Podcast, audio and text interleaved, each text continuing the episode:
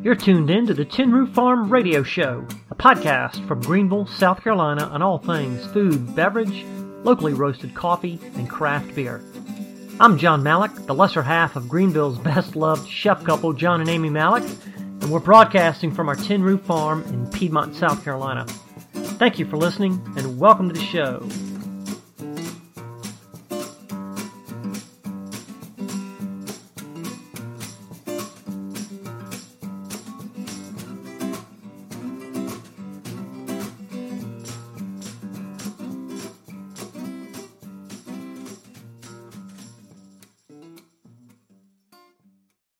Well, since it's mid-October and we're coming up on Halloween, I thought I would share a ghost story. Um, the last position I had in Charleston, I was the executive sous chef at the Mills House Hotel. And if you're familiar with the old part of Charleston, Charleston history, the Mills House uh, dates back to eighteen fifty-three. Uh, the building survived the Civil War, and eventually it was... Um, It was rebuilt in, uh, I think, the, the late sixties. A um, few parts of the hotel had to be demolished, and then the whole thing was rebuilt. But the but the facade is, has uh, remained. Anyway, so in the late nineties, um, mid nineties, whatever, when I started at the I started at the hotel, and the kitchen was on the first floor. It was it was almost um, below street level. Um, The so I go through the typical orientation period, and, and then about a month later, uh, the sous chef, uh, this guy named Mark, uh, uh, pulls me aside and he goes, uh, "Hey chef, I got to talk to you." And I said, "Sure, what's up?" And he said, "Look, occasionally, you know, there may be a sighting of this real riverboat gambler that might haunt the fourth floor." He goes, "I've never seen him, however." Usually he'll he'll appear. Sometimes he'll appear to um, uh, one of our housekeepers, and if that ever happens, um, we have a first aid kit. And so he showed me. It was in the employee break room. We had a um, an oxygen bottle. We had a Bible, uh, some smelling salts, and a couple of little um, little mini bottles of of whiskey and vodka. And uh, he said, "I just want you to know where it is. And when the time comes, you'll know, but this is where we keep all this stuff." And I, I said, "All right, yes, sir." And I kind of put it out of my mind. And and um, about three or four months later, it was uh, it was Sunday. We were doing Sunday brunch, and and I was there. And one of the um, one of the housekeepers comes running into the kitchen, and she's screaming, "Chef, chef, chef, get out of here!" And so, fortunately, it was already it was already later in the day. It was like one thirty-two, uh, mid-afternoon, you know. And so um, so I go running into the break room, and we had this uh, housekeeper. She was I hadn't met her before, uh, but she was relatively new, and she was from the Caribbean. And I found out later, you know, she'd only been there about a month. And she was just in an absolute panic. And a couple of the other housekeepers were fanning her with newspapers, and somebody had already brought her the oxygen bottle and the Bible. And so she she had the little oxygen mask up on her face, and she's ah, ah, taking, taking these deep breaths.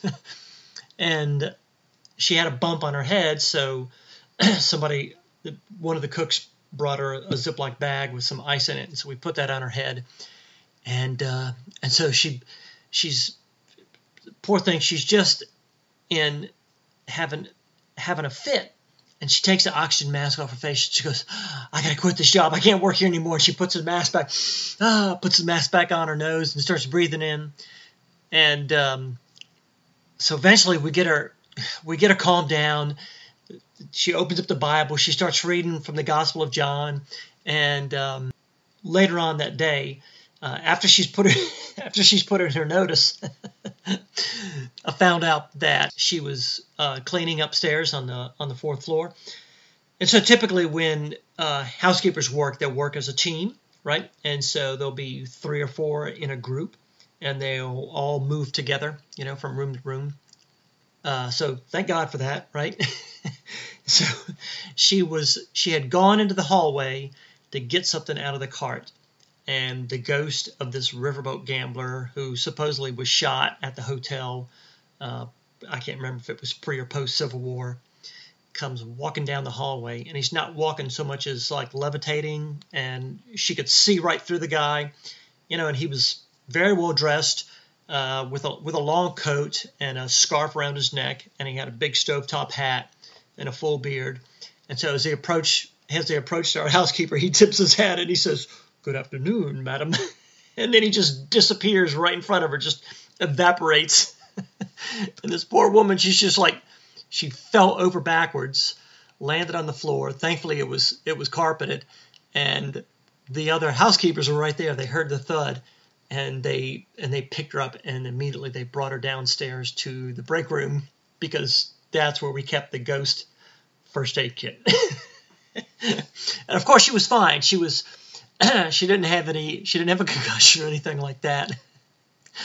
But I was there for. Um, fifteen, sixteen months or so, and that was one of two times that uh, uh, one of those particular ghosts had appeared. There was actually two ghosts that live in the in the Mills House Hotel.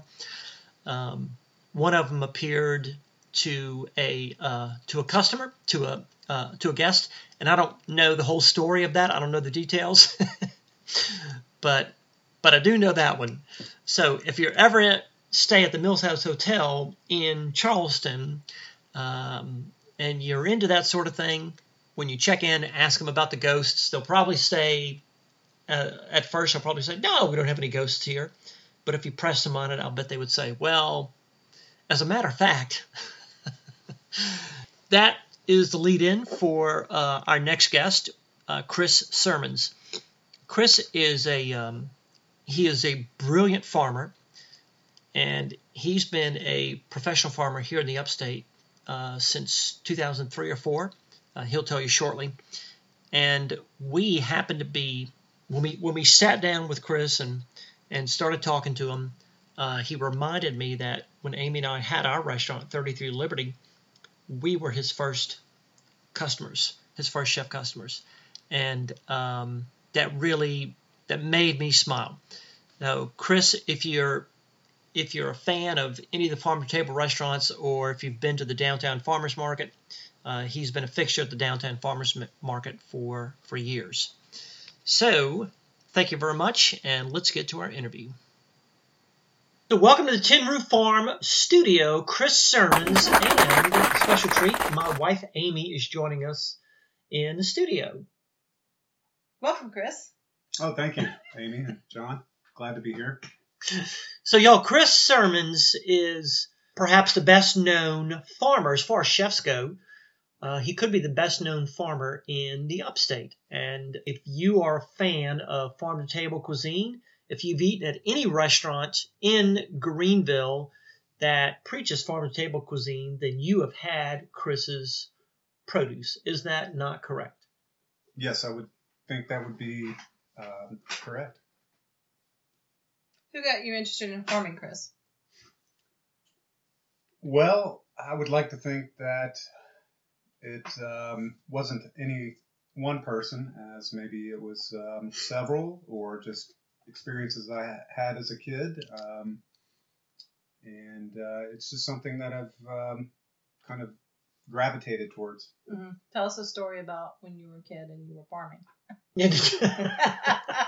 Well, um, I didn't grow up on a farm. I'm, Greenville's my hometown, um, but I'm, as most Southerners are, only two or three generations removed from farmers.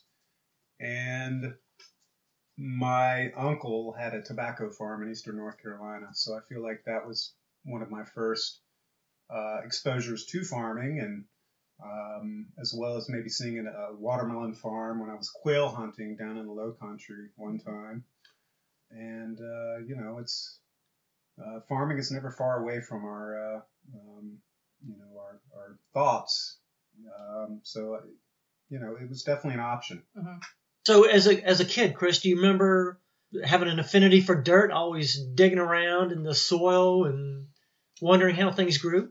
Yeah, well, like, Uh, most kids in the, you know, pre eighties, pre nineties, before uh, cable T V and, and uh, uh, ubiquitous internet access, I played outside as a kid, and um, we built forts and, and uh, spent the whole day outside, you know, um, played kick the can, so forth.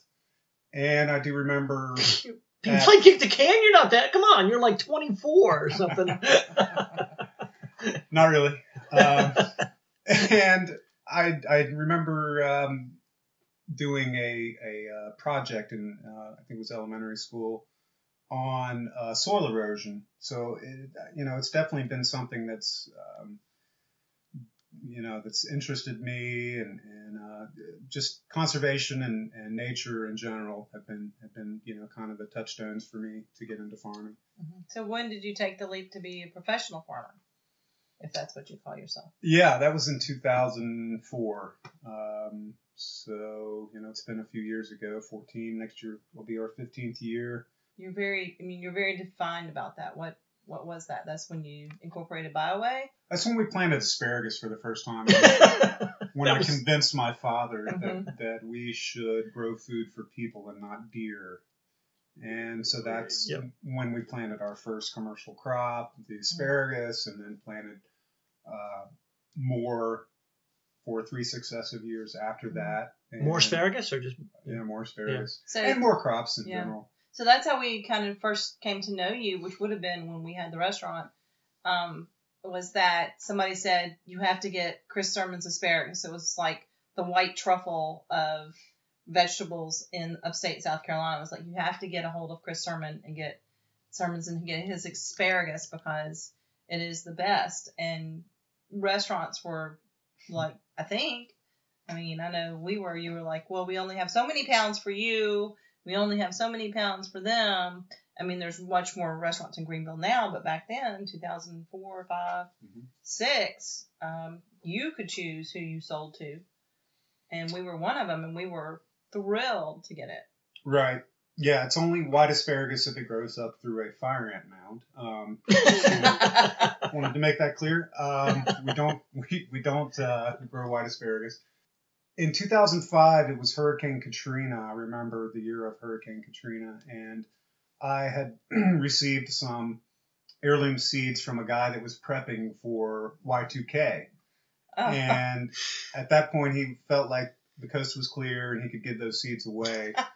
So I, when I the world was going to end in nineteen ninety-nine, we all we all thought the yeah, world was going to end. Six years later, okay.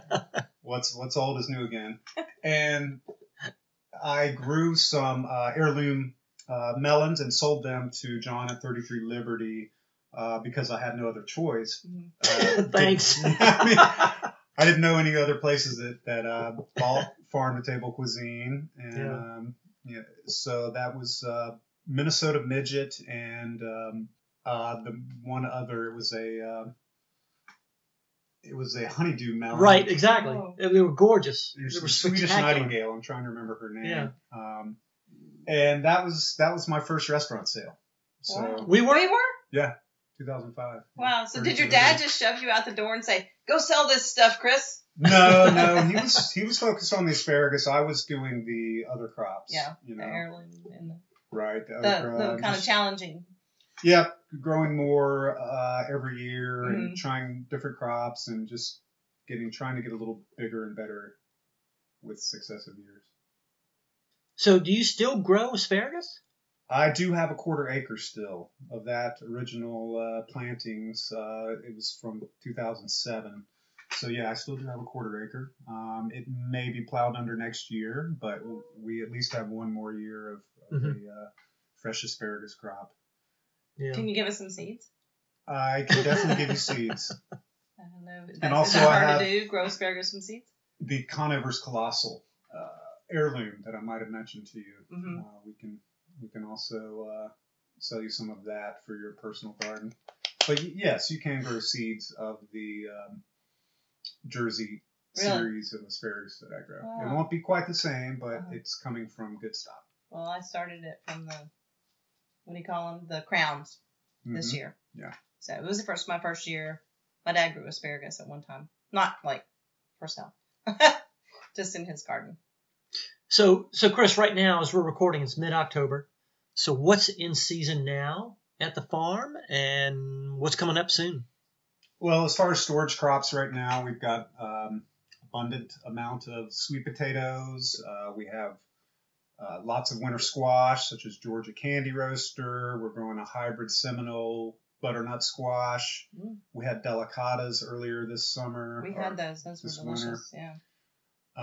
Um, In addition to that, all kinds of greens, um, from, you know, collard greens, yellow cabbage collards, curly kale. Uh, we're growing thick-stem Chinese mustards, Hakurai turnips, uh, a couple of different types of, of radishes, uh, Brussels sprouts, sprouting broccoli. Wow. Um, the list goes on. A couple of different types of cabbages. And mm-hmm. um, Are you harvesting so Brussels, Brussels sprouts right now? No, they're they're long maturing crops, so they're still a month or two away. Do they want it to be cool?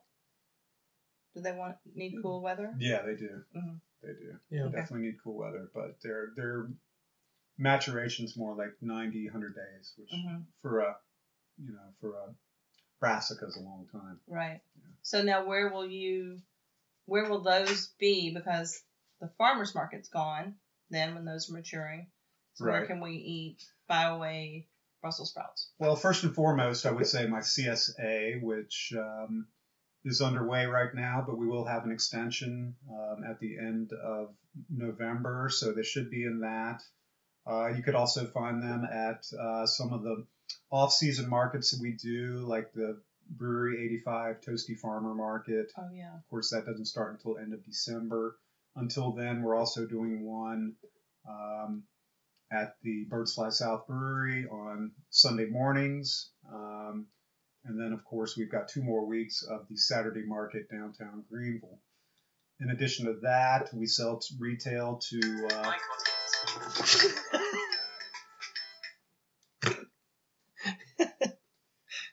I may not edit that out. Your ringtone is Lawrence Welk. It's a Lawrence Welk tune from like nineteen forty-nine or something. I forgot to turn it off. Um, so that's okay. I? Carry on. Where were you? you retail. I sell to retail. The Swamp Rabbit Cafe and Grocery, and um, and easily to the pharmacy. Um, and then on the menu, you can see uh, you can have our produce at uh, Stella's Brasseria, Bistro, Bacon Brothers, um, G B and D, Anchorage, uh, Swamp Rabbit, as I mentioned, and um, a few a few other restaurants that order mm-hmm. from me occasionally. Yeah, oh. yeah cool. From a, a very much a um, novice farmer to a pro, I'm guessing that you get asked a multitude of farming questions when you're when you're out and about and people recognize you. Oh, Chris, oh, oh, my onions are dying, or my sage is Can looking I grow relative. asparagus? Yeah. So I'll, I'll bet that there that there's one specific question that you get more often, that there's probably one question out there um, that the multi, the majority of people ask you. Mm-hmm. Um, and what would it be? Uh, why aren't my tomatoes of course. growing? Of course. Yeah, that, right. that's it. You know, everybody grows tomatoes. Yeah. Um, and everybody can't necessarily grow tomatoes. But bring us right. that why, why is that? Why can't everybody grow tomatoes? Uh, you know, they're um, they're a little pickier and, and fussier than people realize. Um, there's a lot of diseases and uh, insect pressure. We have a long, hot, humid growing season, so all that plays into it. But, um, you know, they're very prone to disease and insects. Yeah. We notice that we're very successful with our tomatoes. We've noticed every time, every time we go out there and harvest, and our tomato plants tend to be real thick, and you know, you, I got long arms, and you stick your arm in there and start plucking tomatoes, and you know, sixty seconds later you're breaking out because some critter has stung you or bit you or whatever, you know. But I don't, I don't really mind. Is that a, is that a challenge over there when you're harvesting? Are you you glove up, or you just go in barehanded? And and the hell with the tomato hornworms. um, no, we don't. We don't wear gloves or, or anything when we're working with tomatoes. We end up green, basically. It gets all over your arms and your hands, um, and that's just part of it. Otherwise, yes, we do wear gloves for things like picking okra, oh, yeah. et cetera. But it's not, uh, it's, you know, I, I tend to, to farm and garden with my bare hands, mm-hmm. uh, mm-hmm. you know, to get the feel of the, you know, the earth, the good earth in your hands and, and uh, you know, to exercise that green thumb. Right. It's better with not wearing uh, protective clothing. So tomatoes are popular, but what do you grow that you wish more folks would eat? Mm, probably the uh, those Japanese salad turnips I grow. The Hakurai turnips are really great. Mm-hmm. Um, oh, Amy loves turnip greens. Are those the ones? With, those are the greens? No, those are the uh, the salad turnips that are white. Mm-hmm. Um, yeah. They, if, if you don't like turnips, then you've not um, tried these, and uh, they're they're great. Okay. Um, they can be eaten out of hand like an apple. Very sweet. What? Mild. Yeah. What? Mm-hmm. Oh, come on now. It's, now you're pulling our leg. Oh, they're great. Yeah. That, they're amazing. That's something that's like going to be next weekend at the market. Oh, yeah. Yeah. yeah for sure. Yeah, Hakurai. Yeah, we're full on, full bore into them right now. Okay. Hakurai turnip. Mm-hmm. Well, why not I just eat an apple instead of biting into a Hakurai turnip? mm-hmm. Can you can you tell I'm... Uh, apples don't have greens. There you go. can so you, Can you tell greens. I'm not a turnip fan? Oh, yeah. Um, what were your first crops that were successful for you? I mean, we know you first know you for asparagus, but what were your most successful in the beginning? Where you're like, oh, I can make a living at this. Well, like most people, I started with summer um, gardens and uh, summer crops. So, you know, tomatoes, peppers, okra. You know, eggplant, I guess, squash, you know, the summer staples mm-hmm. um, were probably my, uh, you know, uh, you know, ones that, that were most popular and mm-hmm. ones that I grew the best. And then, of course, I branched out in, into uh, spring and fall right. um, gardening and farming and, and having production almost year round. Mm-hmm. You know, it's been a uh, evolution. So you are an organ- organic farm. Yeah, we're certified organic. Okay. And that's been for the beginning? two thousand six, mm-hmm. twelve years now. Mm-hmm. Now, is that is that something that the state does, or is that net? It's administered through uh, the U S Department of Agriculture, yeah. but mm-hmm. you do have state um, agencies that might be um, certifiers. In our case, it was Clemson mm-hmm. University. We're very fortunate to have Clemson nearby. Mm-hmm. Yeah, for yeah. many things, for their extension mm-hmm. uh, efforts and and. Uh, It's also for the uh, certification. Right. We actually had our soil tested with them, and uh, it was amazing what what for what six dollars can get you analysis wise. Sure. So, right. Um, they were. It was very helpful. Mm-hmm. That's my first suggestion to anybody starting a garden. Mm-hmm. Get your soil tested. Yeah. Right. So how would somebody do that? We I, when I, when we did it, I just I had a client in Clemson, and so I just dropped it off over there. And mm-hmm. so, but how would somebody else do it? Well, that's a good question because there is a lot more to it than than you think. Um, it's not just uh, you know digging in the soil um, and just randomly you know putting some dirt in a bag and sending it off. You have to um, you know get about a six inch, four to six inch.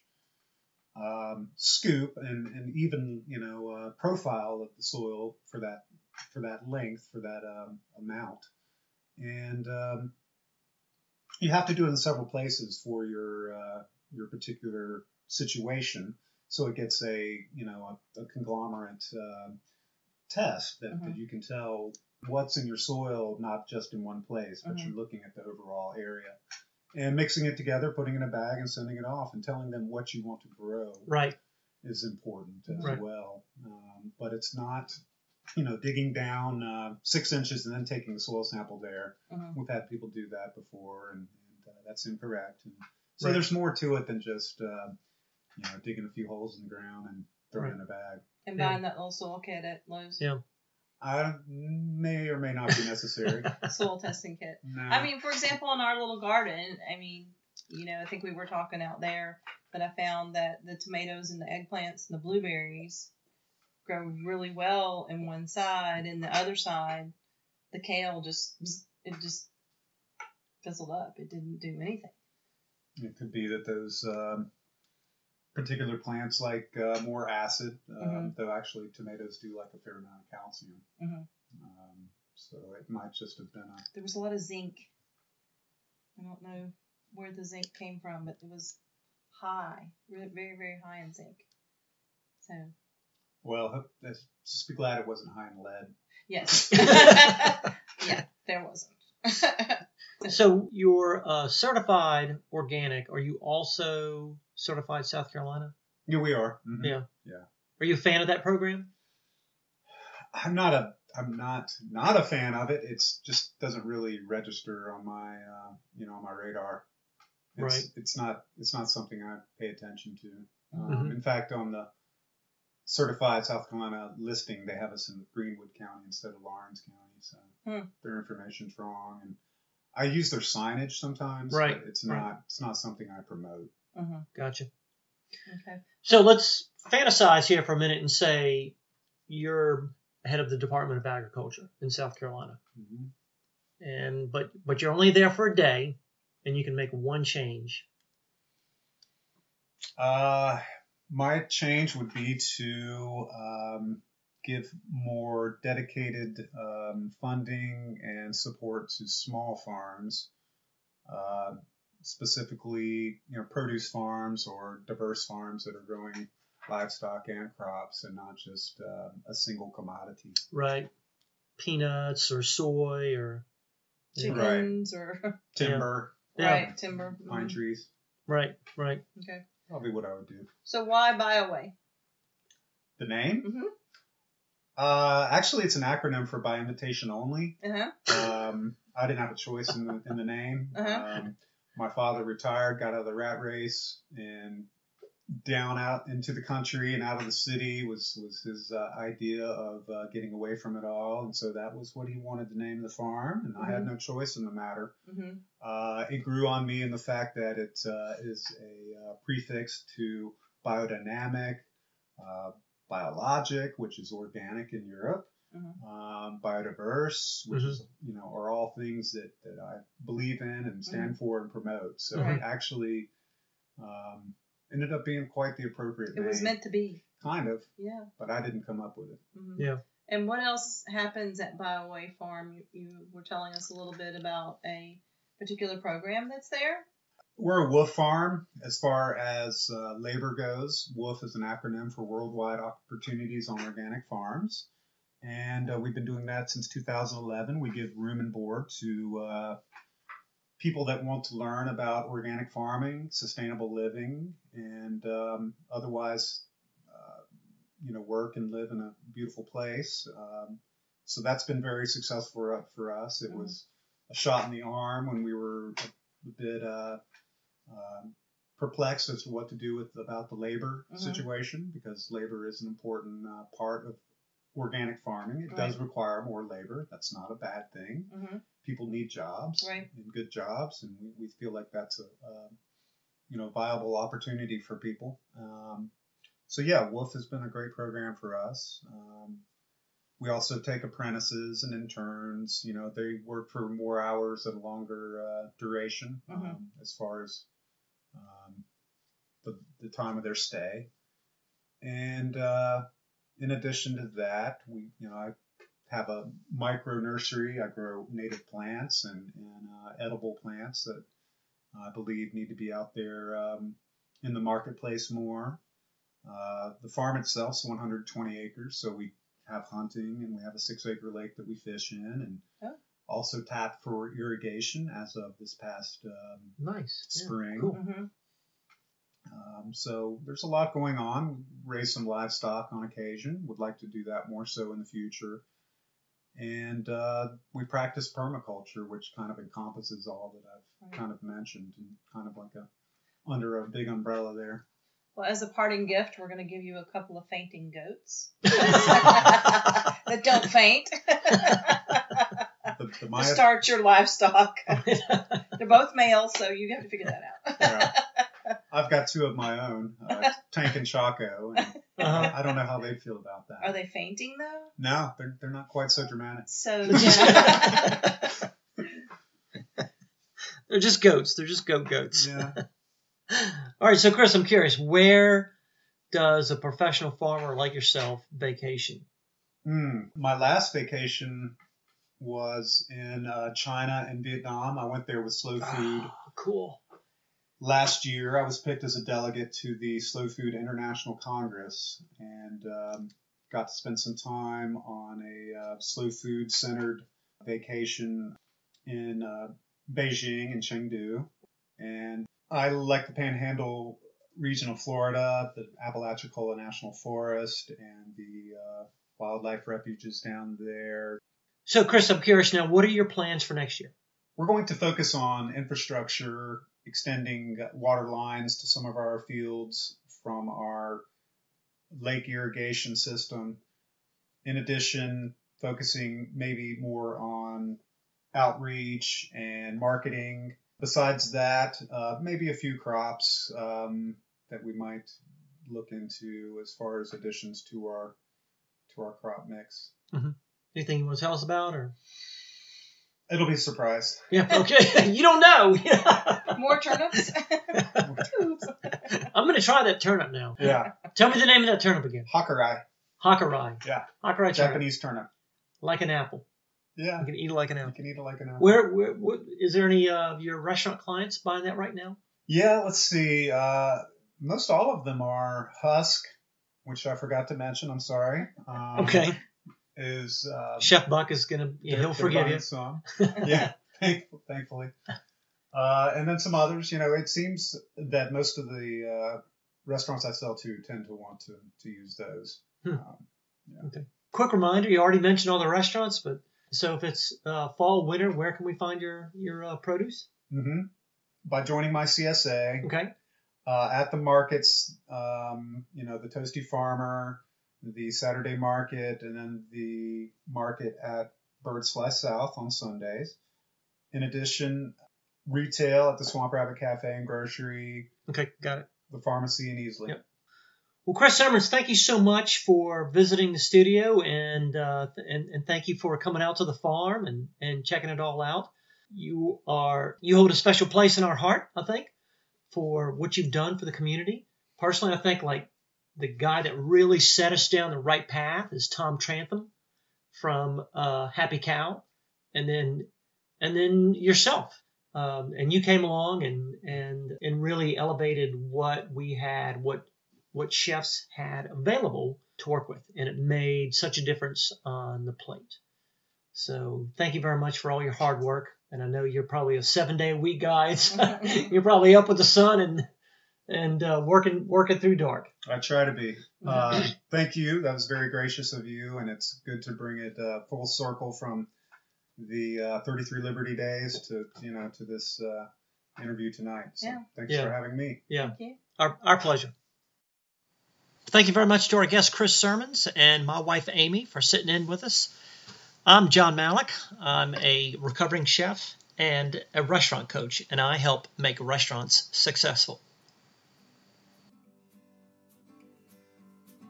The Tin Roof Farm Radio Show is a production of Jack Russell Social Media, and our music is all gussied up by John Starcluster. Thank you for listening.